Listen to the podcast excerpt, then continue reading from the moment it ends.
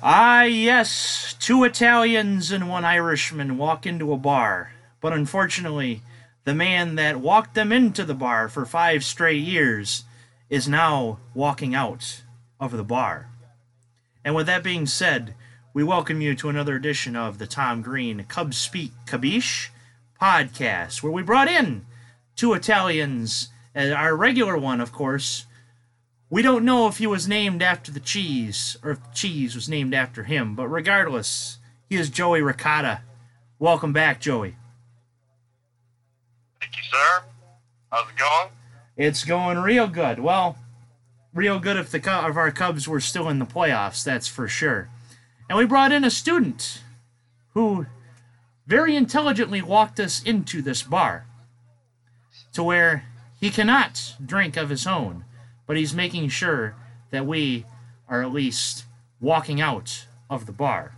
In fact, he's probably our DD. His name is Anthony Pasquale, a BTN student university reporter from the University of Illinois at Champaign.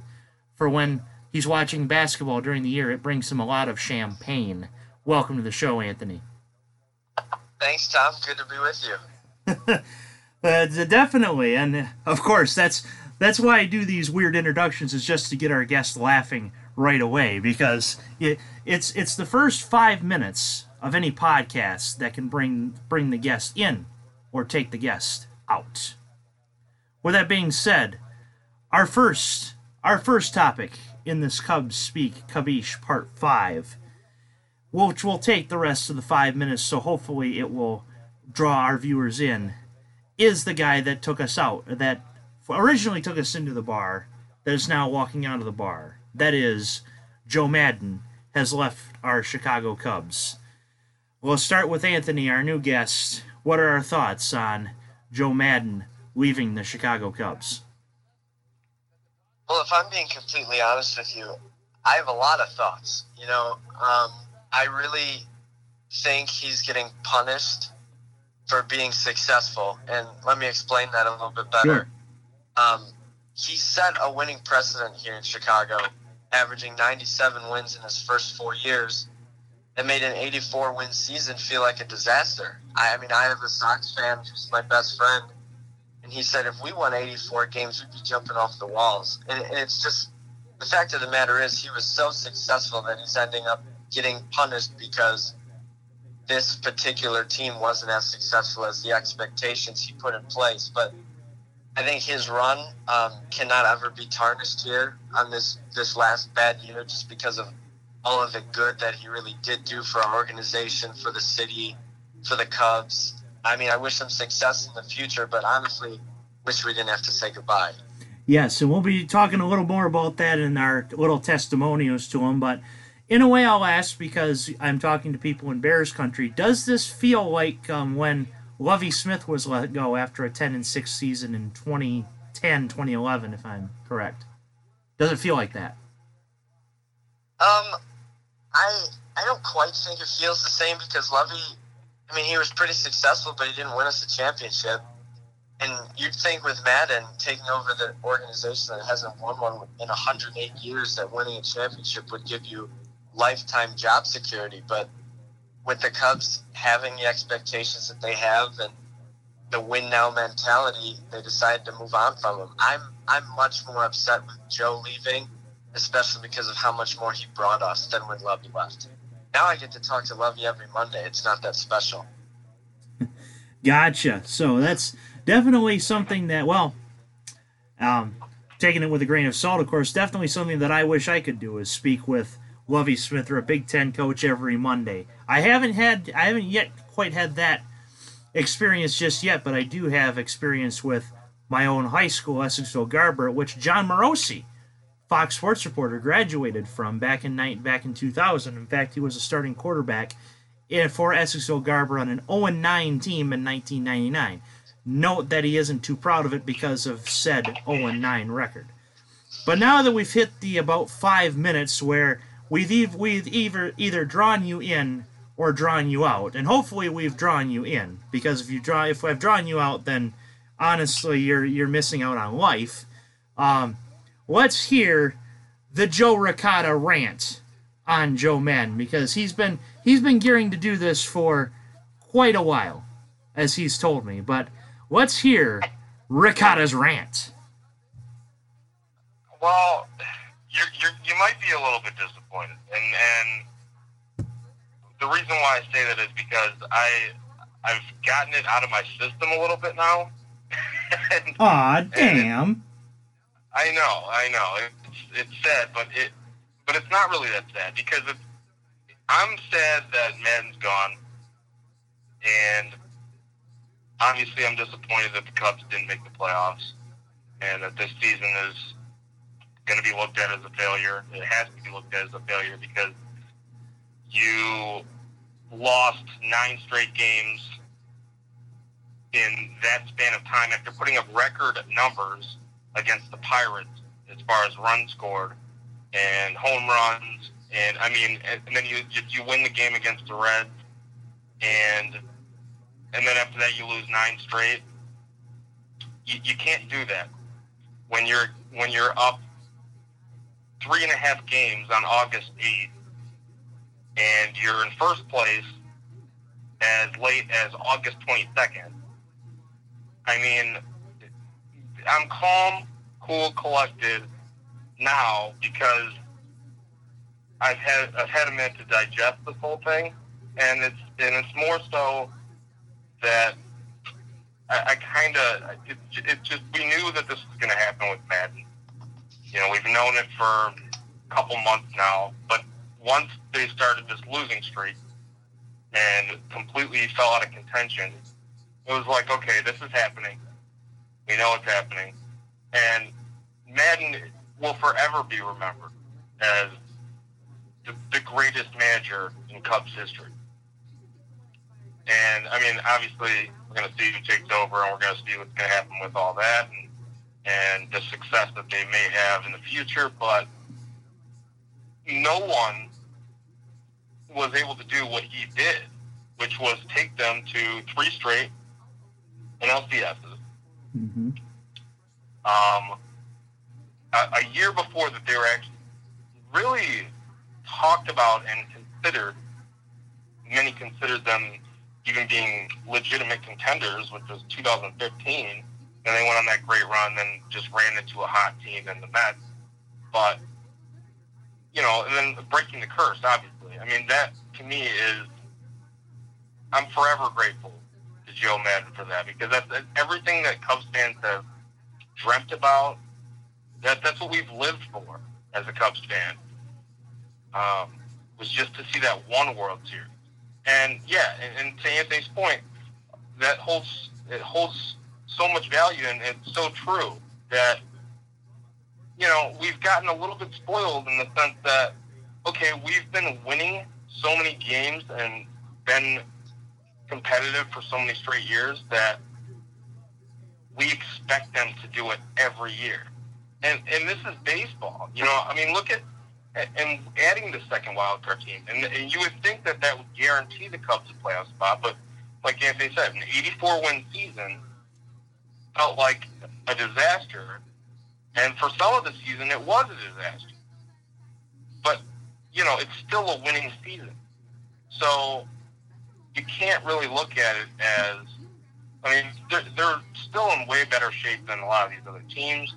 And the team you mentioned, the White Sox, even though they're building for the future and their future does look very bright, but it's not a complete disaster on the north side. It's just a disaster because now you have to look. You have to start from scratch as far as the manager goes, and really have to take another approach as far as some of the players go, and see what you can afford and see what you can go out there and do as far as trade. So, but anytime you finish with a road record, I know they started to get a little bit better with this, but they finished with a road record of 33 and 48. A 407 win percentage is just not going to get it done. And in one run ball games, they were 19 and 27. If they played 500, if they went 23 and 23, they are one game back of the wild card uh, with the Brewers. So, you know, then you then you take into consideration the road record. So all these things line up. I mean, obviously, had a terrific, terrific home record of, I think it was 51 and 30. So, you know, but it, it, there's just too many collapses. I'm pissed off because it, it should have never gotten to this point, and you should have been more competitive. Uh, I mean, but they lost the one-run games to the Cardinals. I think every game in that series, the four-game series that was critical, that you had to win. I mean, you had to win at least two of those games. But if you really wanted to take the division, you probably had to win three of those games. And you didn't win one of them, and all of them were one-run games. So, yeah, that that series against the Cardinals was pivotal, pivotal, and it really turned out to be the downfall of this team. But I, man, I'm I'm more pissed off that the accountability, and I think Theo, he is taking accountability for this, but at the same time, like I'm I'm pissed off that Maddon's the scapegoat in this whole thing because, to a certain extent at least, because he is not the reason why. Somebody mentioned Almora uh, on Twitter the other day. And I know I shouldn't reference things that people say on Twitter because we know how much of a cesspool it can be at times. Oh, like I mean, Reddit. they know all. They just know all. Feel the Oh, sarcasm. oh yeah, yeah. They, they know everything. I know. You can't you can't talk to anybody on Twitter anymore. But the thing is, if somebody mentioned Almora, and I pulled up his his the Cubs record with Almora in the lineup, and I think he only he I, I believe it was only 14 games that he let off, and it was either seven and seven. I, I, I don't have it in front of me right now, so this is kind of weird that I'm referencing it without having it in front of me. But all I know is this: the record, especially from like August, from the beginning of August to September, I, I believe he only let off was it two or three times. So whoever wants to say that the reason why is because of the lineup construction and how who, you know, that's all bullshit. It's got nothing to do with that. Because even some of those games, the Cubs were winning those games. So, you know, you're talking about losing records and being 500 and being this and that. They weren't that much worse with Almora as the leadoff guy. And this is coming from a guy who said Almora is a borderline major leaguer right now. Because he is.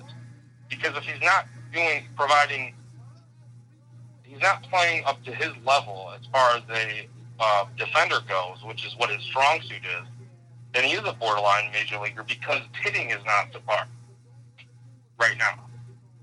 So, and I'm defending, but I'm just defending Jo- uh, Joe Maddon in this sense because, you know, for the most part, he changed that. They just didn't have the roster constru- construction for the most part just was not there.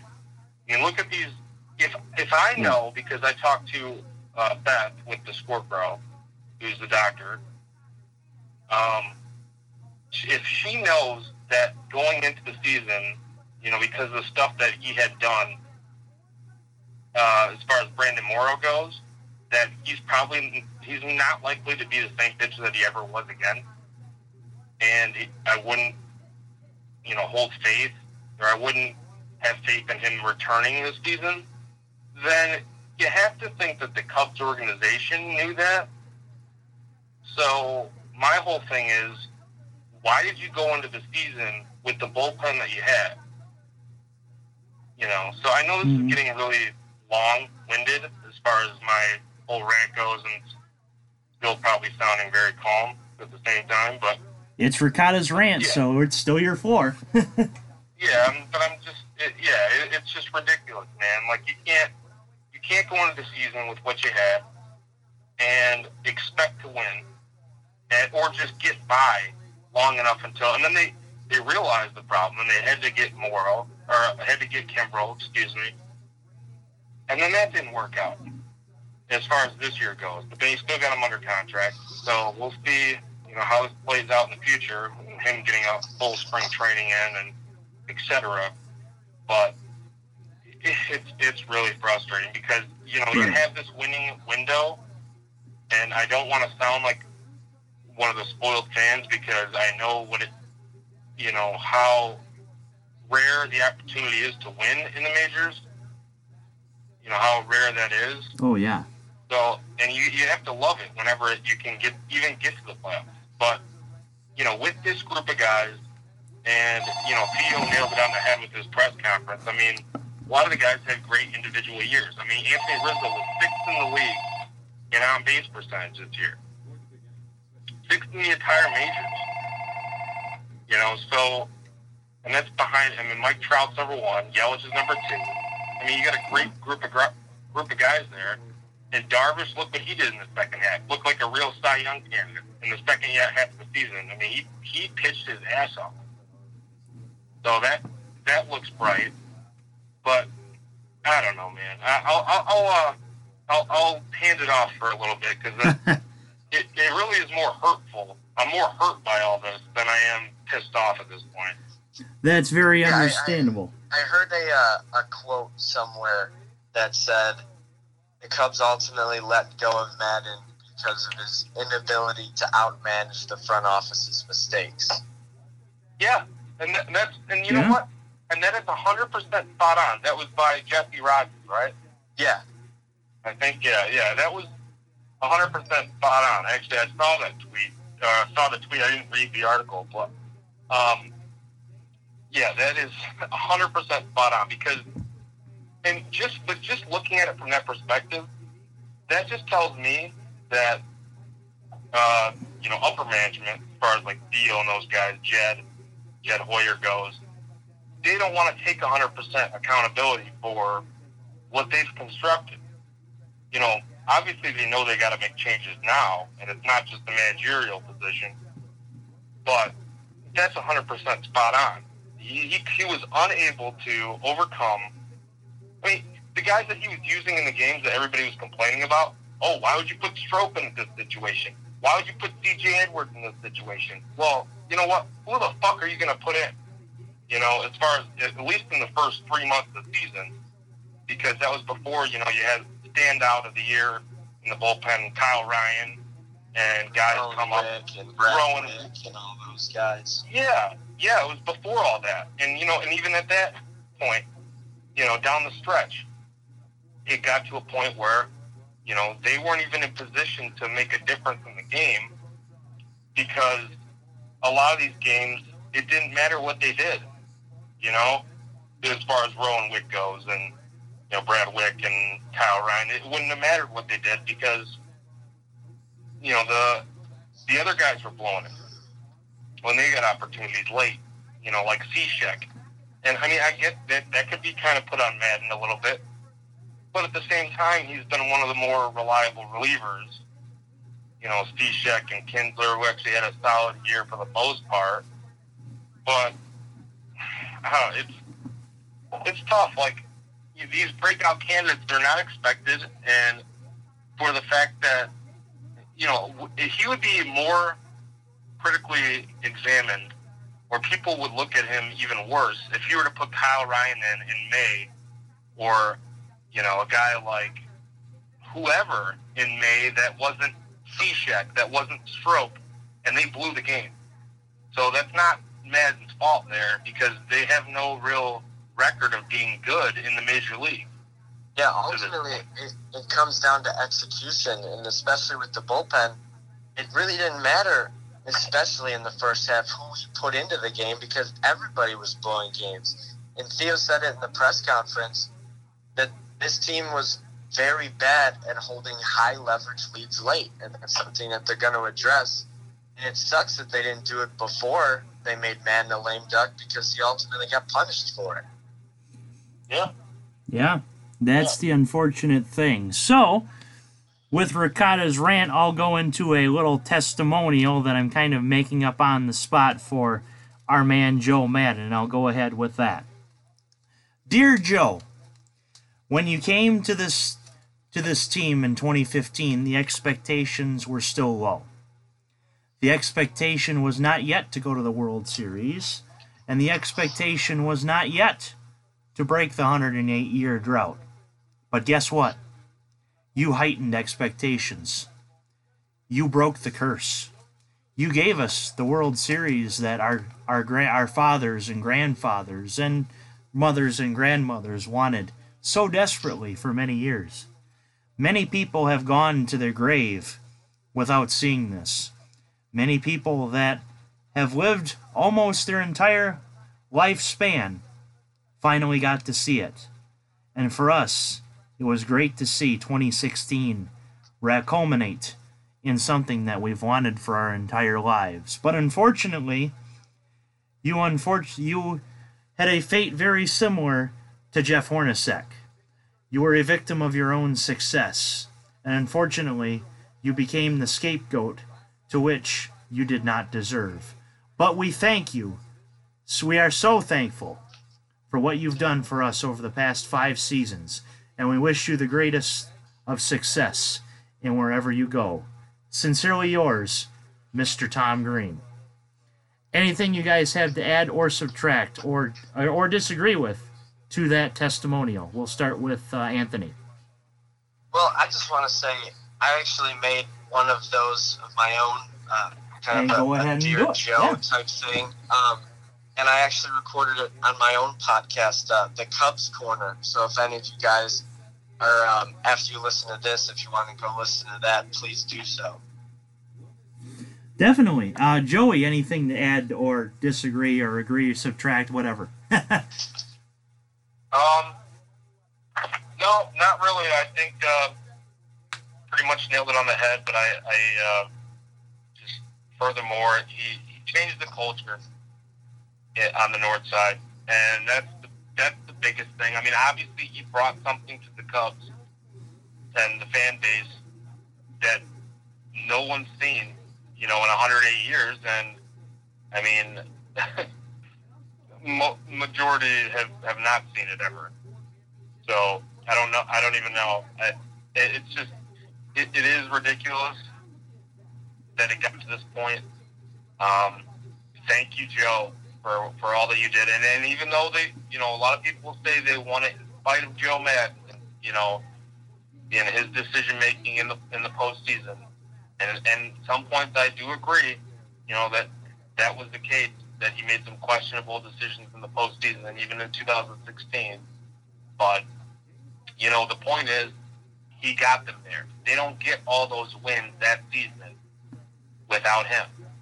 They don't become a winning team in 2015 without him. So, yeah, I'm just I'm forever grateful, and Chicago will always love you. yes. Yeah, I'll, I'll also add that sure. I'm very thankful that he brought his own restaurant to Wrigley Field because even if they don't give him a statue or some type of honoring, which I think they should, he'll have his name still there with that restaurant. And if you guys have never gotten a chance to go, I definitely recommend it because the food is really good too. Definitely. Oh, we- nice. we are we are not only we are not only cubbies, but we are foodies. yeah. or at least I am. So, with that being said, um, we now shift from the Joe Maddon testimonial, which hopefully people uh, people across the nation have started to shed a tear or two about, to who should replace Joe Maddon, and we will start with Joey. Um, no, I will not say that Joey Ricotta should replace Maddon, even though if that were the case, then I would be assured of spot on his staff, and so would Anthony. Who should replace Joe Maddon? Uh, whoa, whoa, whoa, whoa, whoa! Did you say? Did you just say you're assured a spot? if if I you mean, if on. you became the manager, that is. Yeah, but even then, hey, I gotta, you know, I gotta put you process. You gotta, you gotta have an interview. I mean, we gotta have a sit down. We gotta really go over things. Fair Well, enough. No, I, I, I mean, yeah. All jokes aside, like I, it, I don't know. It's it's really it's interesting. Like I, I listened to about 50 minutes or 55 minutes of Theo's press conference the other day, and I want to. I'm gonna listen to the rest probably later tonight. But um, you know, after the wild card game. Um, Go Nats. what's that? Go Nats. Yeah, go Nats for sure. Um, get that bum Braun off the field. Um, anyway, no, I, I really, I, I really, honestly, it's, a, it's kind of a homer call, but I do believe it will be David Ross, and it has more to do with, like Theo said, it's not just going to be about the relationships that he has with some of the players from 2016 team, from you know just his relationships with the organization. I mean, he does have baseball experience and baseball knowledge, and he's a smart guy. And you know what? And he would hold these guys accountable even that season. You know, we, we heard about a lot of the things that he would say to any of the guys in the clubhouse. You name them. And he probably talked to all of them at one point. Hey, you got to be better here. You got to do this. You didn't do that right. You didn't do this. You know, I think that's what they need, and that's what the front office is ultimately looking for. Because, you know, as much as I love Maddon, we know that he's not that fire, he's going to get on your ass type of guy. And while David Ross might be, he's also that laid back personality. So he, you get kind of a good mix of both. So yes, is it a, is it a homer pick? Yeah, sure, it probably is. But one guy that I do not see, and Theo kind of shut this down, is Joe Girardi. He they're not looking for they're not looking for experience only. And if they were just looking for experience only, then why would you get rid of Maddon? Because Maddon has more experience than him. And, you know, Girardi's made questionable decisions as far as his teams have gone in the past two with the Yankees. You know, he, he's gotten some scrutiny from some of the some of the decisions he's made. So that's not a home run call. But and, and neither is Ross for, for that matter. Um, you know, there's still it's still kind of a wait and see, even if he were to get the job, um, because you know he doesn't have that major league experience. But I'm I'm willing to roll the dice and say that guys can, you know, he if he were if he were the manager, I think the the team would be better off than somebody that doesn't know the team as well, um, coming in here and you know with no experience. So I that's why I think it, it would be Ross. Gotcha.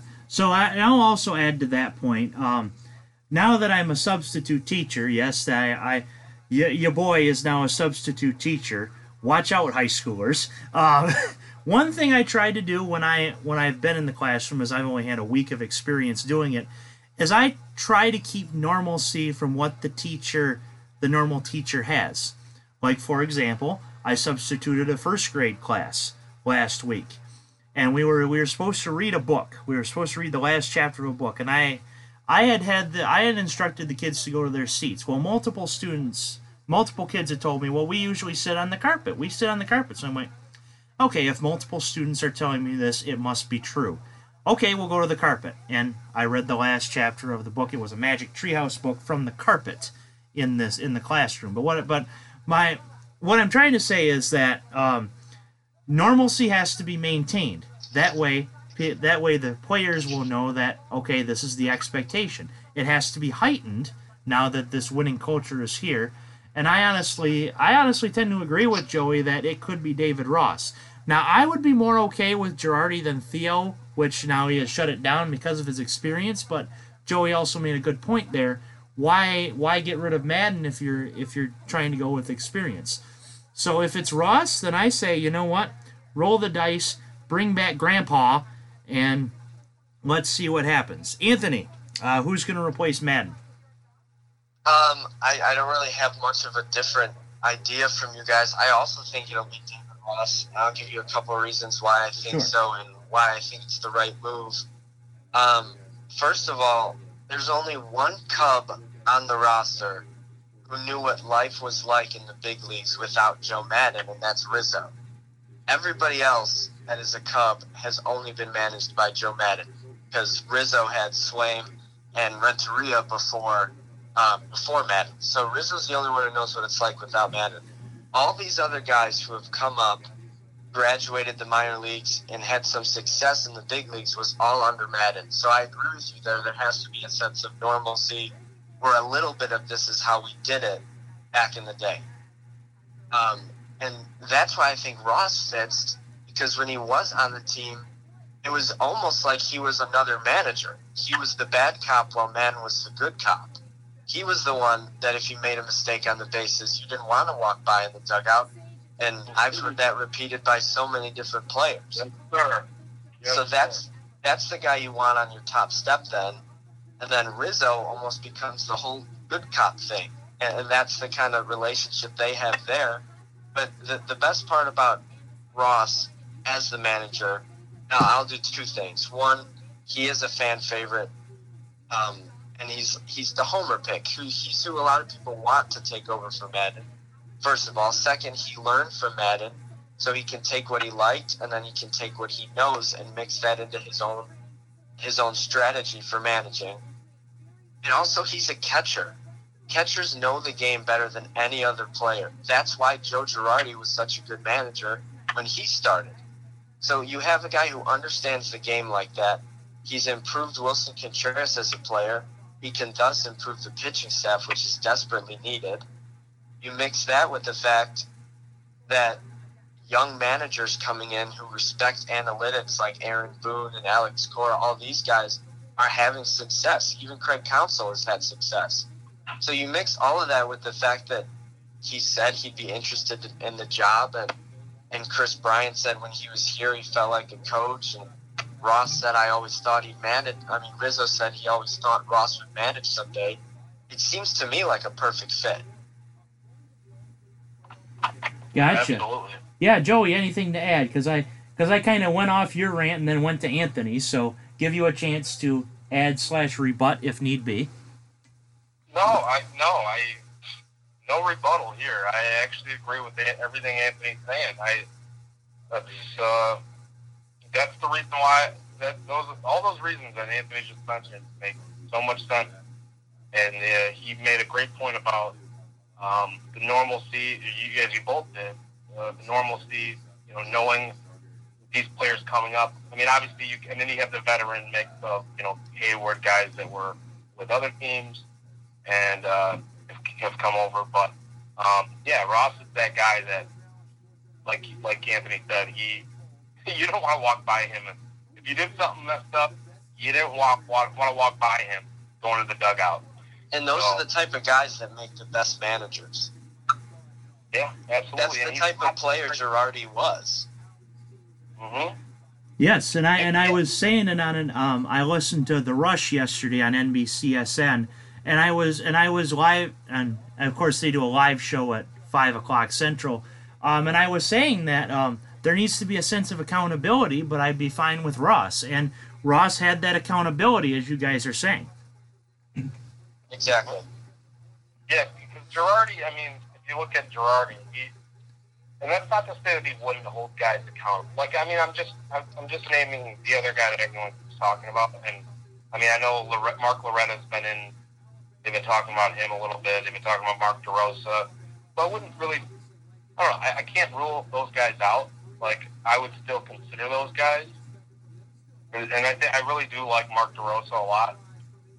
but um, as far as Girardi goes, and he would hold players accountable, but I just don't think. I think not knowing these players the way that Ross does, and you know, yeah, being from the Maddon kind of tree, if you will. I mean, it's not really from his tree because Ross has so much other MLB experience, not playing for Maddon, but um, yeah, it's it's definitely that's a slam dunk fit as far as Ross goes.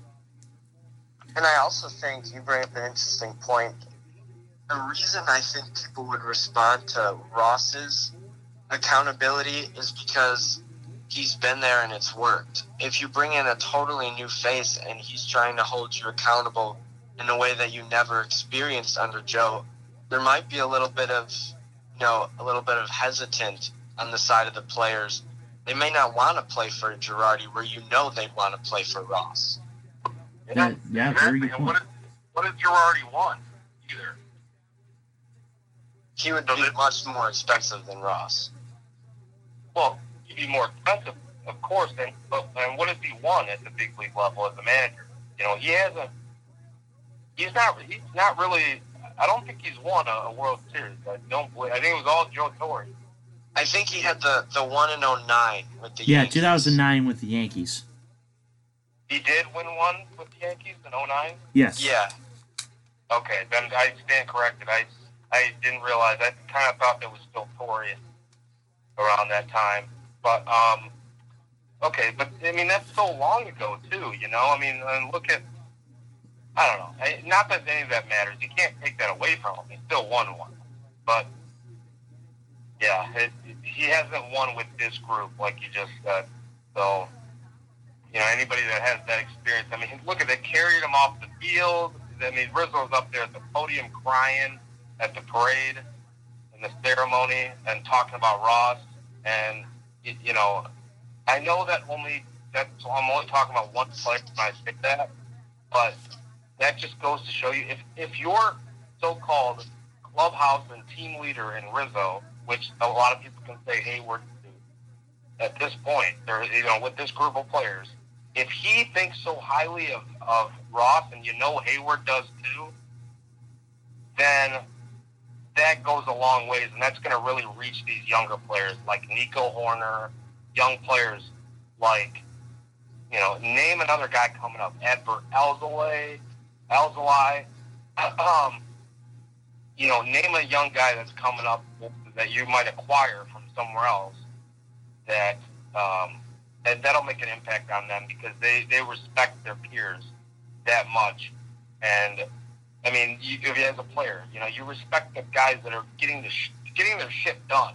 You know, guys like Rizzo that are constantly year in and year out, and they always put up numbers and they always are successful.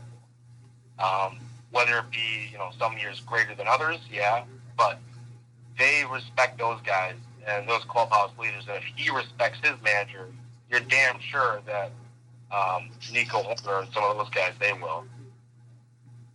Gotcha. So, with that being said, um, we're we're gonna um, transition here to what should the Cubs do for 2020 for this off season because this is this is a huge off season now that Maddon is gone, and it's one that we got to pretty much nail, or else the team is just going to fall downhill. Well, and that remains to be seen. Of course, we unanimously think that Ross will be the manager, but what if he's not? We don't know. So, uh, this, the classic SpongeBob quote: "We don't know." Um, Anthony, what should the Cubs do for this off season in 2020? Well, you know, obviously there's a lot that I can sit here and say that they should do. Um, I'll, I'll just start by, you know, kind of keying what they need, um, and then who I think they should re-sign before we get into any free agents or anything like that. I think they need another starting pitcher because it's pretty obvious this rotation is aging. The Cubs probably aren't going to bring Cole Hamels back. And when I say you need a starting pitcher, I don't mean go get a five. I mean get a, a one or a two. So that's probably um, a pretty big priority. And it'll be another offseason where they need to retool, retool the bullpen. Um, obviously, they have some pieces set in place, but um, Cishek, Kintzler, and Strop are set to all become free agents. So deciding whether you want to re-sign those guys or not, or getting guys to fill up their innings because they both pitched a ton, and then Strop was injured a lot this year, but he's been one of the best relievers in Cubs history, I would say. Next, you definitely need to figure out the top of the order, and the best case scenario would be go get either a second baseman or a center fielder to fit that. And then finally, I think you have to re-sign Nick Castellanos. I think he was everything a Cub should be. He brought fire, he brought passion, he brought the urgency that the Cubs were talking from day one, and he's made it obvious he wants to keep playing in Chicago and, and play in the playoffs. So I think we got to re-sign Nick, get him to the playoffs.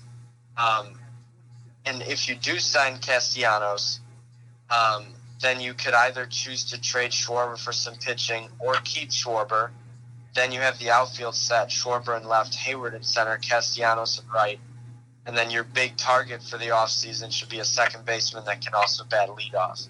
So I think if you could do those things, get a starting pitcher, retool the bullpen, and get a second baseman that can bat leadoff and have some success up there, this team looks arguably top of the NL starting 2020. Very good points. Joey. Um, this is where I really, I really don't know. And you know what? It makes me sound like a terrible analyst, but it's the whole thing. You know, you have some decisions to make about not only next year but the future. Uh, you know, what comes after next year, and you know, some of these guys are are going to be up for some contracts here pretty soon. We know about Kris Bryant. We know about Javier Baez. You can even put in Contreras and Rizzo in that, that conversation. Um, so they, they really have to think about, you know, outside the box what, what they can afford and not just next year. And I would love to bring back Kevin I would. And how he treated, you know, like he said, every day like it was opening day. He went out there, you know, high kick and go. I mean, and he would hit the shit out of the ball. He hit 321 in 51 games, 60, 16 bombs with the Cubs, and, and MLB and double. I mean, I would love to have Gaston on the team. Um, the big question is, what is he going to want? And I read an article on Fangraphs that somebody thinks that he still will not get uh, the 100 million that some people, some other people were uh, talking about his range as far as the contract goes. And I, you know, somebody on Fangraphs wrote an article and said that he's not worth that. So, uh, um, it, but either way, I really, yeah, you talked about Strop, Cishek, Kintzler being free agents. Um, I think they bring back one of them because they're probably going to be cheaper. And I think the guy that might come back, I, I, believe it or not, I think it might be Strop. Um, it's either Strop or Kintzler. It's one of those two that's coming back. Cishek's gone. Um, it's, it's Strop or Kintzler because I think Strop would be affordable because of you know how he pitched this season, and then teams are scared of that. Um, if he's just running out of gas, and he's aging too. He's going to be 35 next year. Uh, all three of those guys are you know, 34, 35 range.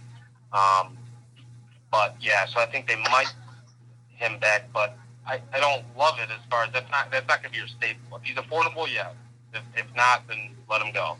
Um, you know, another guy that they could bring back is uh, the guy that they traded for. Um, not ringing a bell off the top of my head. Uh, Phelps I think he was a, I think he's okay. a club option. Mm-hmm. Yeah, he's a club option. Yeah, and I think I think that would be affordable. I think I, I think we'll hang on to him. Um, so I, I think the guys that are walking for sure, like and Anthony said it, uh, Hamels, and I think Gilbert is gone.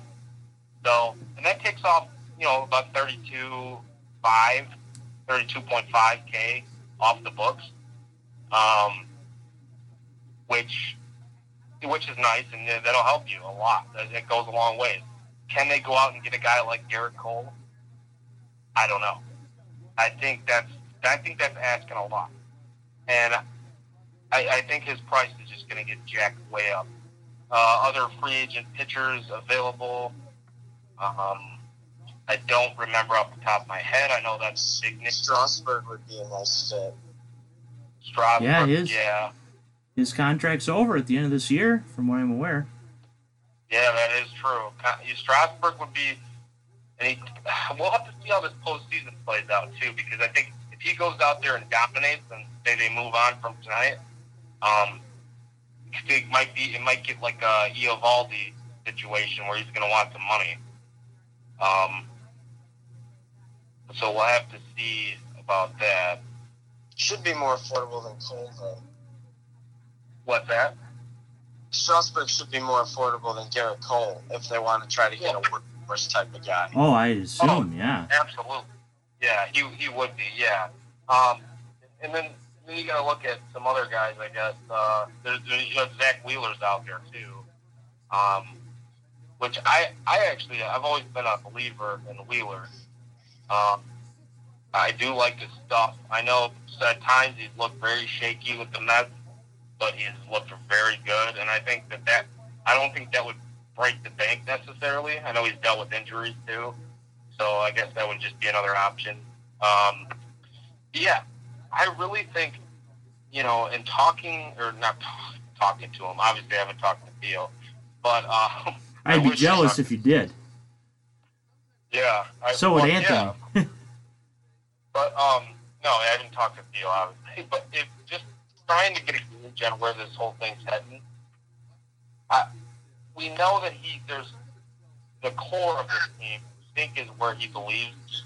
He, that's what that's what he believes in with this team. And Cubs fans do not want to hear this. And I and I'm a Cubs fan, obviously, and I don't want to see him go. But if it comes down to it, and he thinks that it makes them better for now and the future, Schwarber might be the guy to get traded. And because you might get some pieces in return that can help not only in the leadoff spot, maybe as a pitcher, you know, maybe as like a three. Maybe you can get a, a three back in return. And honestly, i- if you look at that, if you do re-sign Castellanos, I'm okay with moving Schwarber. I think it's hard Yeah. to move to the future with two guys who struggle defensively in the corner of the outfield. You'd rather have mm-hmm. Heyward playing his natural position, and his his stock is probably as as high as it's ever been, coming off a 35 plus homer, almost 100 RBI season. Right. Yeah, you gotta you sometimes you gotta jump on it now. And he he looked really good down the stretch. That was one of the guys that really, you know, continued to match for the most part down the stretch and uh, actually turned it up a little bit. So yeah, if you can get something I mean, yeah, like you said, do you want two liabilities in the outfield? Obviously Schwarber's better than uh, Castellanos goes in the outfield, but Castellanos actually played pretty well as far as the defense goes since he was traded to the Cubs. So, and that was one of the big question marks was how is he going to handle right field in Chicago because that sun is ridiculous and you know with the day games and you know how the sun goes down the way you know it, it it's tough to play outfield in Chicago, but um, Schwarber he and he improved a lot. You know, yeah, and he still made his mistakes um, this season in left field, but he has improved a lot in the outfield. I, I'm not saying he's not an outfielder. There's some people who just he's not an outfielder. He's not an outfielder. He's a DH. No, he can play outfield. He, he can play outfield, and he's got a cannon out there. Uh, he can throw some guys out too. But the thing is, is you got like you said, you have Heyward out of his natural spot. You got him in center field. Heyward's not going. Heyward's locked in um, because he's not. he's, he's, he's making more than what he should be. Let's be honest. Um, so Heyward's locked in, and you got. And he's still a good center fielder, even if he's out of position um, from right field. He's still a good center fielder. But then you got two corner spots that, yeah, it's not. that- That's not pretty. And the, you got the power, the obvious power there. But I could definitely see it being moved. See, I, I really am of the idea that if Hoerner has a very good spring, he's the guy at second base. Um, if he has a very good spring. Now I know they called him up prematurely, hmm but because of how well he was playing, and you know they they were really gonna they weren't planning on bringing him up this year. But um, I think he can be the guy at second base. Now, can he be a leadoff hitter? I don't know. Would you trust a young guy to do that so early in his career? I don't know. We've seen it around the league that that has happened with other players, but um, and he is an extreme contact guy. He's really not a power guy. He's kind of developing more power, and he hit more power. Um, you know, with the Cubs, it, since he was called up, but it was you know kind of strange to see him hit these home runs. I mean, it's Wrigley Field, and that translates well. Guys that put the bat on the ball, they tend to hit more home runs, even at Wrigley, um, or at Wrigley Field. But I, I really think he's the guy for second base if you're not moving Javy, which you're not moving Javy. I don't want them to move Javy. Um, this is getting really long. It is, and I kind of want to butt in as well at some point, but go ahead and finish No, that last point. Go ahead. Completely, yeah. I'm, I'm, I think I'm done. Alrighty. I was going to add to your point by saying, look at what the Cardinals did with Pujols back in 2010, 2011. They got rid of him in his prime, brought him to the Angels, and it may have been a very good move for them because look at the Cardinals' success ever since. So, with that being said, my thoughts on this, and going back to the Rush, which I watched yesterday and commented on, I had said that you got to have a spark. You can't start a fire without a spark. This runs for hire, quoting Bruce Springsteen entirely. But with that being said, it's true. They have to find lead off hitting. For God's sake! I mean, Heyward did pretty well, and when I when I was in Chicago in August, maybe that was maybe that was the thing is I just needed to be in Chicago because look what happened in May, and Joey knows this very well. Uh, Hendricks, Maddox, the Cardinals when I was there. Um, with that being said, they got to find some leadoff hitting. It was it's, it's a toss up between leadoff hitting and bullpen, and the bullpen is just going to need its kinks every season. So that's how I think. I, I don't say punt the bullpen like in DFS, but I say uh, you need leadoff hitting and then bullpen. Um, Kimbrel wasn't quite the lockdown guy that he usually is. Um, in fact, chicken B Dub's chicken wings tasted better than the chicken wing right arm that he had before the before he threw his pitch. But um, yes, feel free to laugh whenever. But um, they need leadoff hitting, and that's that's the key. Then bullpen, then solidify your fielding. I, I might also say that Sure. I think this year was a fluke for Kimbrel. Sure. I think bringing him in the middle of the season and then having him play through some injuries is a lot of why he hasn't found success.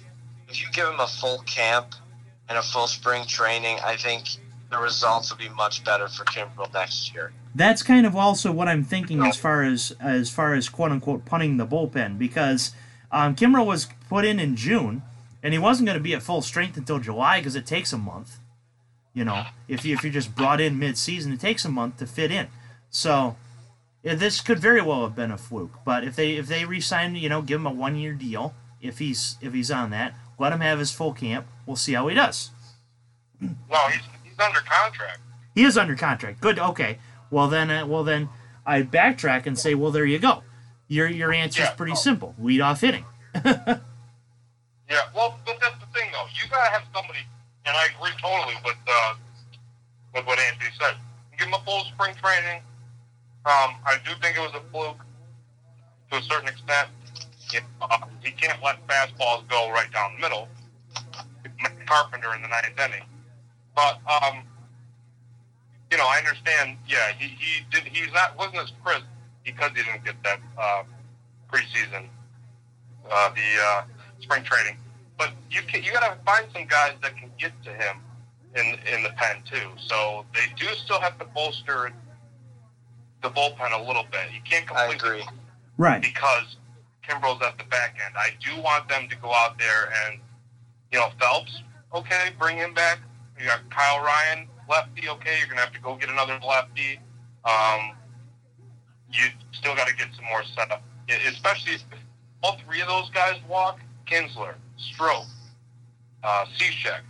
If all three of them are gone, you you 100% need to get uh, at least two more solid, solid right-handed arms too.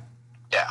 Gotcha. Yeah, and yeah, and I wasn't saying Kimbrel was bad. I was just saying, you know, um, if he's under contract, then you you you can you have a little bit more room to put it to get in your leadoff hitter. But yes, don't punt the bullpen. Um, definitely. So with that being said, we'll go ahead and go to uh, postseason prediction. Just get just give me your World Series pick, um, Anthony. World Series pick. Yankees, Braves, Yankees win. Okay, so so like John Sterling, Yankees win. The Yankees win. Yep. Hopefully that was a good rendition of John Sterling. I liked it. There we go. I like Kirk Cousins. You like that? You like that? You like that? And, and they say in Chicago, yeah, we like that. Joey, World Series pick. Uh, World Series pick. I, I think I'm going to stick with my preseason call, which I believe was the Astros.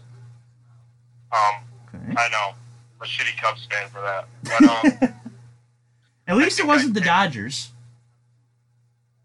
no, uh, no. I I think I picked uh, Astros and Cubs to make it. Um, Okay. So, yeah, and then I just didn't pick the Cubs to win it, but I was obviously I would have still rooted for them to win it. I still want them to win it. Bad Um, Cub fan, Joe. Bad. No, no, they get in the playoffs. trust me, they get in the playoffs, and they're winning the series. I'm changing my pick right now. They are winning the World Series. But uh, yeah, no, that was my preseason pick, I believe. Um, you can probably go back and check the tapes. If I'm wrong, then I'm wrong, and I have no idea what the fuck I'm talking about. But right now, I'm going to pick the Astros, and I'm going to pick them to face. Ooh, let's think about this for a second. It's a toss up. Um, I'm going to pick them to face the Dodgers, although Okay. I do think that if there's one team that can beat them, it's going to be the Braves. Alrighty. So um, that see see that's what Joey says half the time about me. He doesn't know what the fuck he's talking about. Fair point, but see see I- I still- see I make fun, but I also can make fun of myself, which is fun about this podcast. Uh, my World Series pick it's going to be pretty chalk. Yankees Dodgers. Uh, the Dodgers are the hot or not team in this race. Um, just think think about this. Uh, Think about this if this happened to the Cubs. Two years in a row, you make the World Series. Two years in a row, the Commissioner's Trophy is on your field. Two years in a row, the Commissioner's Trophy is not handed to you. If that's not motivation for the Los Angeles Dodgers, I don't know what is. And I hope to God that I'm wrong. Believe me, I hope to God that I'm wrong.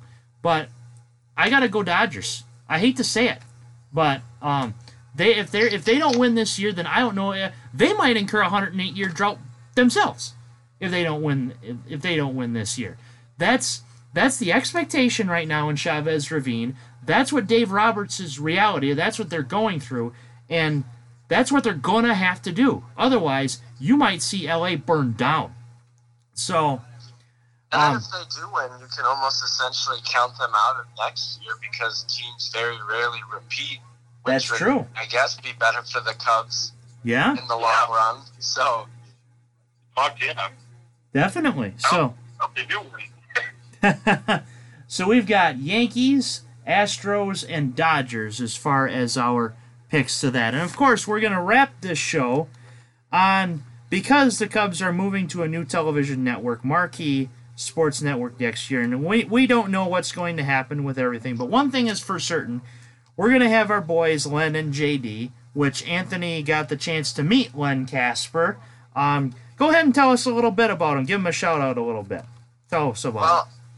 Honestly, I, I guess first and foremost, I want to thank him for the opportunity that I got to meet him and talk to him. I think he's uh, he's one of the best announcers in the league. That He just has- Mm-hmm. happens to share the city with another one of the best ones in Pat Hughes. But both guys have told the story of my childhood essentially, and really excited that Len's going to be back with the Cubs next year.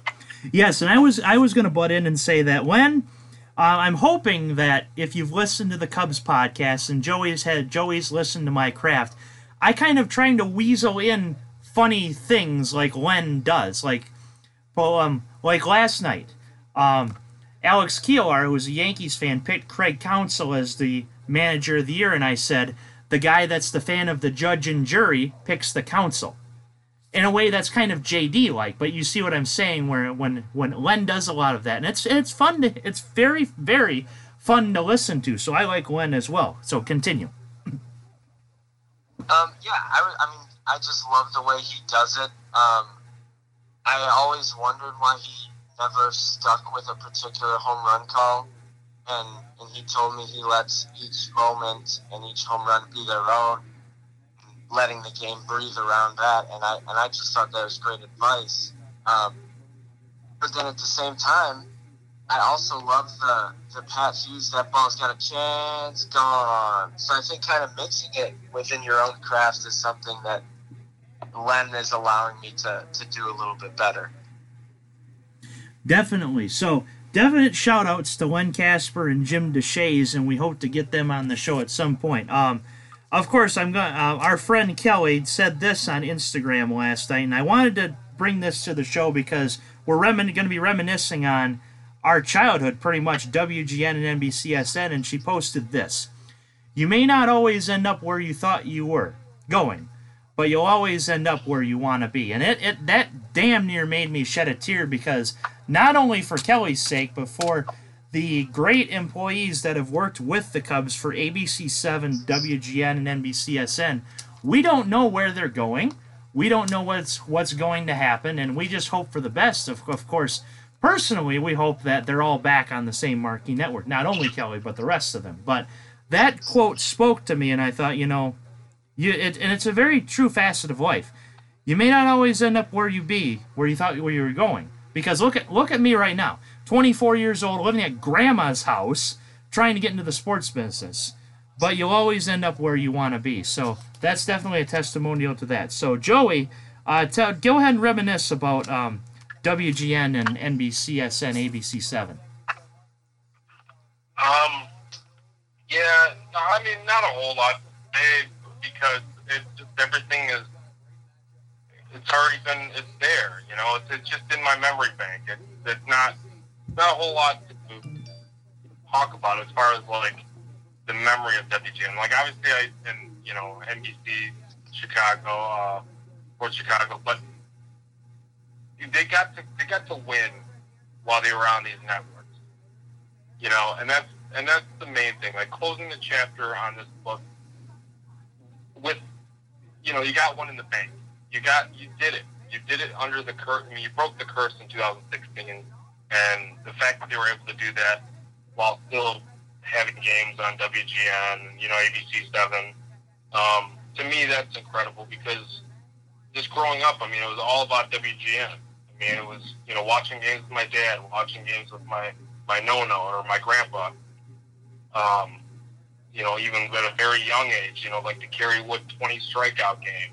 Um, you know, so stuff like that, like that just, it really sticks. Like it, it just pops out at me because that's stuff that I automatically am drawn to and I think about. And then the crazy seventh inning stretches, like, and, and the crazy ball games that would follow, like the Angel Hernandez game with uh, Steve McMichael, or uh, you know, like games like that. You know, like it, it really sticks out and resonates with me. But um, no, I and then uh, Anthony said it about Pat Hughes and Len Kasper. Like these guys are great, and obviously they're gonna stick. And uh, you know, Pat Hughes is a legend, and um, I, look forward to seeing what's to happen with Marquee now because um, while I'm kind of sad that it's, they're leaving and they're going to Marquee, um, I, I am excited because I think there's going to be a lot more just all day Cubs content. You know, so I mean, we can look forward to watching replays of some of our favorite games and maybe classics that we never even got to see. You know, before we were born. Um, you know, so I'm looking forward to some of that stuff and yeah, man, it's just you know opening up new chapter. That, Yeah. That's all. Yeah, very. It's, that's that's that's good analysis because I'm I'm feeling for the employees that may be letting that may be let go, and it's not only because Kelly Crull, it's because of all of them, not just one. Um, I just hope that they, I just hope that the right things happen to all of them. That's really what that quote means to me, I guess. So go ahead, Anthony. Um, anything to add about uh, WGN or all that stuff? Yeah, well, personally, I just find it. I find it much more sad for people of other generations, like my parents and grandparents' generations, are definitely more affected by it than I am. Um, the only, like, honestly, the only thing we're really missing from the move from WGN slash NBC Sports and ABC to Marquee is going to be Kelly in the second and seventh inning and Jesse Rogers when the games are on ABC because otherwise there's not really a ton during the game that we don't have. Uh, you're still going to get your fair share of David Kaplan. I mean, he's on the radio all the time. He's got his own show still. Um, but like you said, I do feel for the people that are going to be losing jobs. I assume David DeJesus is one of them because he was hired as a pre and post uh, analyst. Um, I believe Luke Stuckmeyer already got let go, and those are some guys that I grew up watching. So I definitely feel for them and wish them the best and hope they end up with Marquee somewhere. But all in all, I'm excited for this new chapter, and I don't necessarily have the same sentiment attached to WGN like um, some people in my family say do. Um, but I will say I'm glad that they're deciding to keep Go Cubs Go lyrics the same.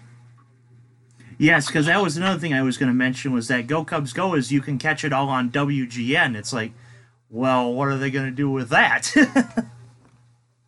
so they are keeping it. They are keeping it the same. Yeah.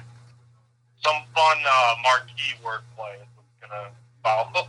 Yeah. My, I, Yeah, that would be very interesting. But yes, I hope that. Uh, I just hope to God that the right things happen to the right people. Whether it's we have a different, we have a diff, we have someone else than Kelly on the sidelines.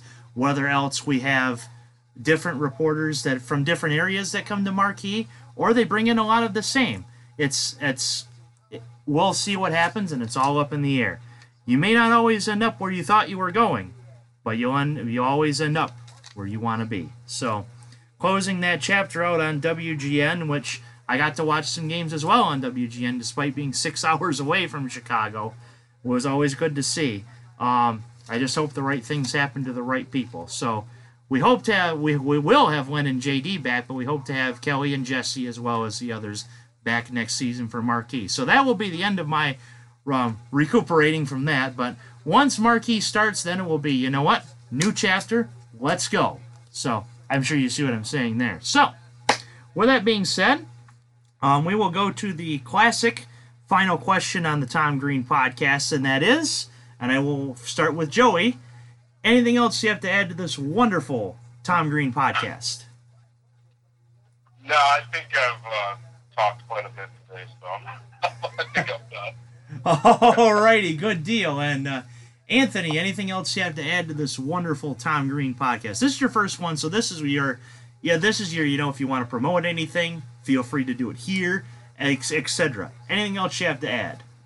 Well, I mean, now that you mentioned promoting things, like I said, I do have my own Cubs podcast. It's called the Cubs Corner, available on SoundCloud and um, Apple Podcasts. So take a look at that if um, if you guys are interested. And I guess I'll end it in a clever way that hopefully the three of us are going to be seeing David Ross in the bar soon.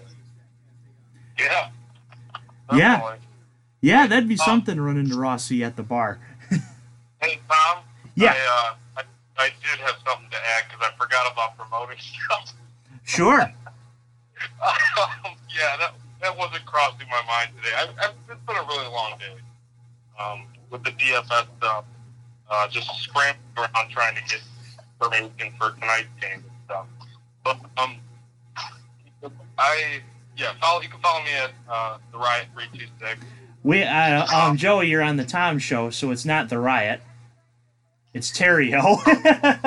Uh, Stereo, I guess that's fine. Um, but and then uh, you know all the stuff at the Score Pro, at the Score Pro on Twitter, and then thescorepro.com. Uh, that's where you can find all my stuff at, and uh, or most of my stuff, pretty much all my stuff there.